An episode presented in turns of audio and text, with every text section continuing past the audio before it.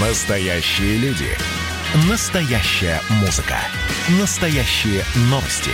Радио «Комсомольская правда». Радио про настоящее. 97,2 FM.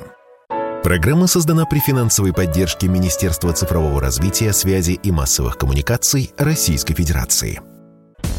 Чистая страна. Контроль качества.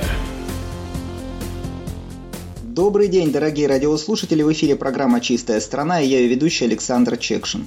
Сегодня у нас в гостях Евгений Попов, сооснователь и один из учредителей нового сервиса по производству жуков, которые уничтожают пластик. Называется этот проект «Ксенос», а находится он в Якутии. Добрый день, Евгений. Добрый день. Скажите, пожалуйста, Ксенос – это стартап, которому всего несколько лет как он начинался и в чем была идея? Спасибо. Э, да, это стартап, но ему не несколько лет.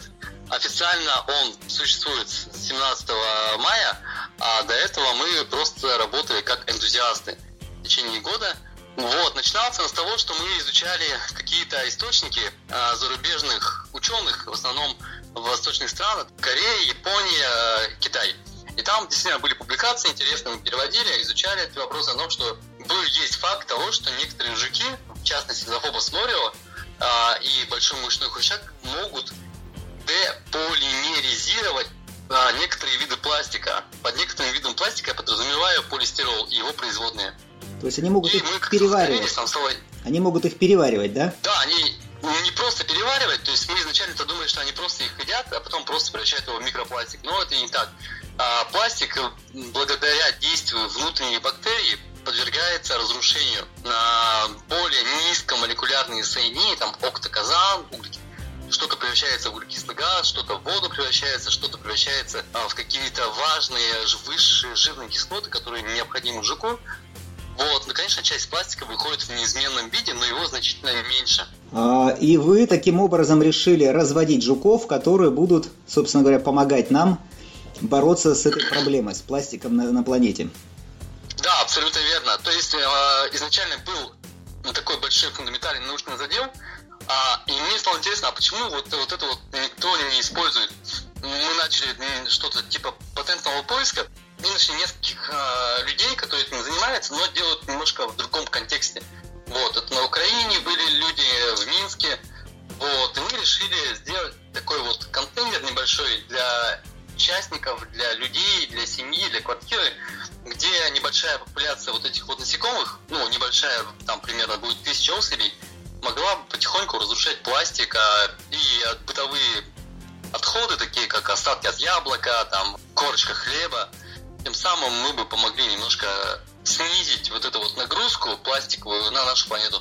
А кофейные стаканчики одноразовые или какие-то такие вещи? Пока нет, пока мы не можем а, гарантировать того, что произойдет деполимеризация таких и, с этими видами пластика. И сколько вот такой контейнер с тысячей жуков, который можно поставить дома или в офисе, сможет за сутки или за месяц переварить пластика в граммах или в килограммах? А, а, ну вот самый популярный, наверное, продукт, который используется большим количеством людей, это вот mm-hmm. лапша доширак. Она как раз состоит из полистирола. То есть вот эта вот нижняя часть, большая ее, mm-hmm. это полистирол. Вот, а наша популяция из 100 особей съедает полностью его примерно за неделю. Это 100 особей, а у нас в контейнере будет их в 10 раз больше, соответственно, скорость увеличится в 10 раз.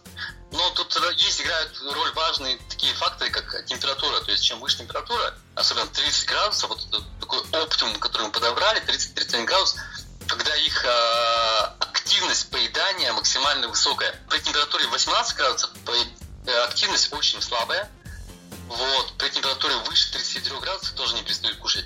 Поэтому оптимум это вот в районе 25-31 градуса, где они с радостью поедают данные виды пластика. Евгений, у вас в Инстаграме на Ксенос Саха находится, ну, там много интересных видео, и находится информация, что вы вроде как повезли первую группу жуков, которых или личинок, которых кормили только пластиком, ну и группу, которая контрольная, которая обычная, на анализ. Мы э, подготовили две группы, мы еще их не отправили в Японию к нашим коллегам, а пока просто подготовили. Мы вырезали им кишечник, а, в котором содержится огромное количество вот этих вот бактерий, на определение, что именно, что именно это за бактерия, которая вот выделяет данный фермент. Это очень интересно, потому что таких статей не было, и мы хотим вот узнать полностью состав каждой бактерии, латинское название, а, вариацию штамма, и после этого будет работать нам проще, потому что на самом деле жуки это вот такие вот посредники, которые как поедают, а сама соль заключается именно в этих бактериях. И в будущем наш второй этап – это изучение, собственно, бактериальных компонентов желудочно-кишечного тракта данных жуков. Да, вы бы хотели в итоге не жуков да? разводить, а произвести некие то ли синтезированные, то ли натуральные материалы этих самых бактерий, которых можно потом на их базе делать растворы какие-то, да? Ну, то, то есть надо же масштабировать проект. Абсолютно верно, да. То есть в биореакторе, получается, будет суспензия, в котором будут вариться вот эти вот бактерии и будут выделять максимально вот этот фермент. В идеале, конечно, заработать с бактериями очень сложно, и там есть куча нюансов, подводных камней. В идеале действительно был бы такой раствор, обогащенный бактериями, которым можно было поливать полистирол, может быть, другие виды пластика, и они бы очень быстро при этом биоразлагались. Вот, это э, то, к чему мы стремимся. А Но может... пока что мы делаем фермы для квартир. Но синтезировать э, вы не планируете, да, все-таки синтезировать э, эти вещества? Мы... Нет, это очень... Мы думаем об этом, но работать с ферментами это очень самое дорогое, что есть вообще в всей биотехнологии, это именно работа с ферментами, потому что фермент это очень капризный класс соединений, и были не многие случаи, когда вот даже богатые японские фирмы банкротились, когда работали с ферментами. Ферменты требуют э, температуры, pH, э, очень много условий, они могут не работать. Вот. Ну, конечно, мы смотрим в сторону ферментов, но бактерии, а пока что на данный момент выглядят более реалистичным э, сценарием развития нашего, нашей идеи. А если вам удастся выделить геном из этих бактерий, они же такие особые бактерии, живут в бескислородной среде, и привить его каким-то бактериям более популярным, которых много, которые безопасны, но легко размножаются, и тогда, может быть, получится этих бактерий потом на полигоны заселять? А вот это вот да, этот вариант мы рассматриваем, он кажется очень таким реалистичным, и в этом плане, то есть мы берем вектор именно в этом направлении. Может быть, даже вам удастся понять, э, как уси... может быть, что-то нужно добавлять, какую-то присадку в пластик, которая стоит копейки, но для жуков, для, их, для этих бактерий будет ускорять процесс метаболизма или процесс э, переработки. Абсолютно верно, это замечательная идея, мы тоже рассматриваем, но пока что мы идем вот такими небольшими шагами, мы официально существуем всего месяц, но мы все варианты рассматриваем и смотрим, конечно, в перспективу. А вот как вы видите перспективу через, э, ну, например, 5 лет? А, в идеале действительно это была бы какая-нибудь колония бактерий, которые с помощью вектора достаточно простые, типа шевики коли или другие виды, или вот эта вот сенная палочка, в которых был бы вот э, тот ген, который отвечает за фермент. А, но мы не знаем, фермент или ансамбль ферментов, поэтому тут очень а, большие сложности. Мы хотим вот до конца лета понять вот этот вот фермент это один а, то есть один ген отвечает, или это группа генов с сложными какими-то взаимодействиями. Вот это вот сложный вопрос, на который мы получим ответ к концу лета, позволит нам прогнозировать развитие наших устройств в будущее. А почему вы выбрали именно жуков Фобос Морева, а не стали развивать дальше по восковой моле работы?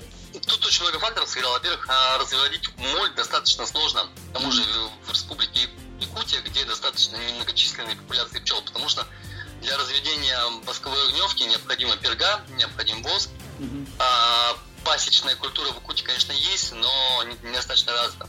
Во-вторых, были все-таки небольшие экологические риски в том, что все-таки мы знаем, что восковая моль является вредителем ульев, а у нас в Якутии достаточно тоже проблема с пчелами состоит.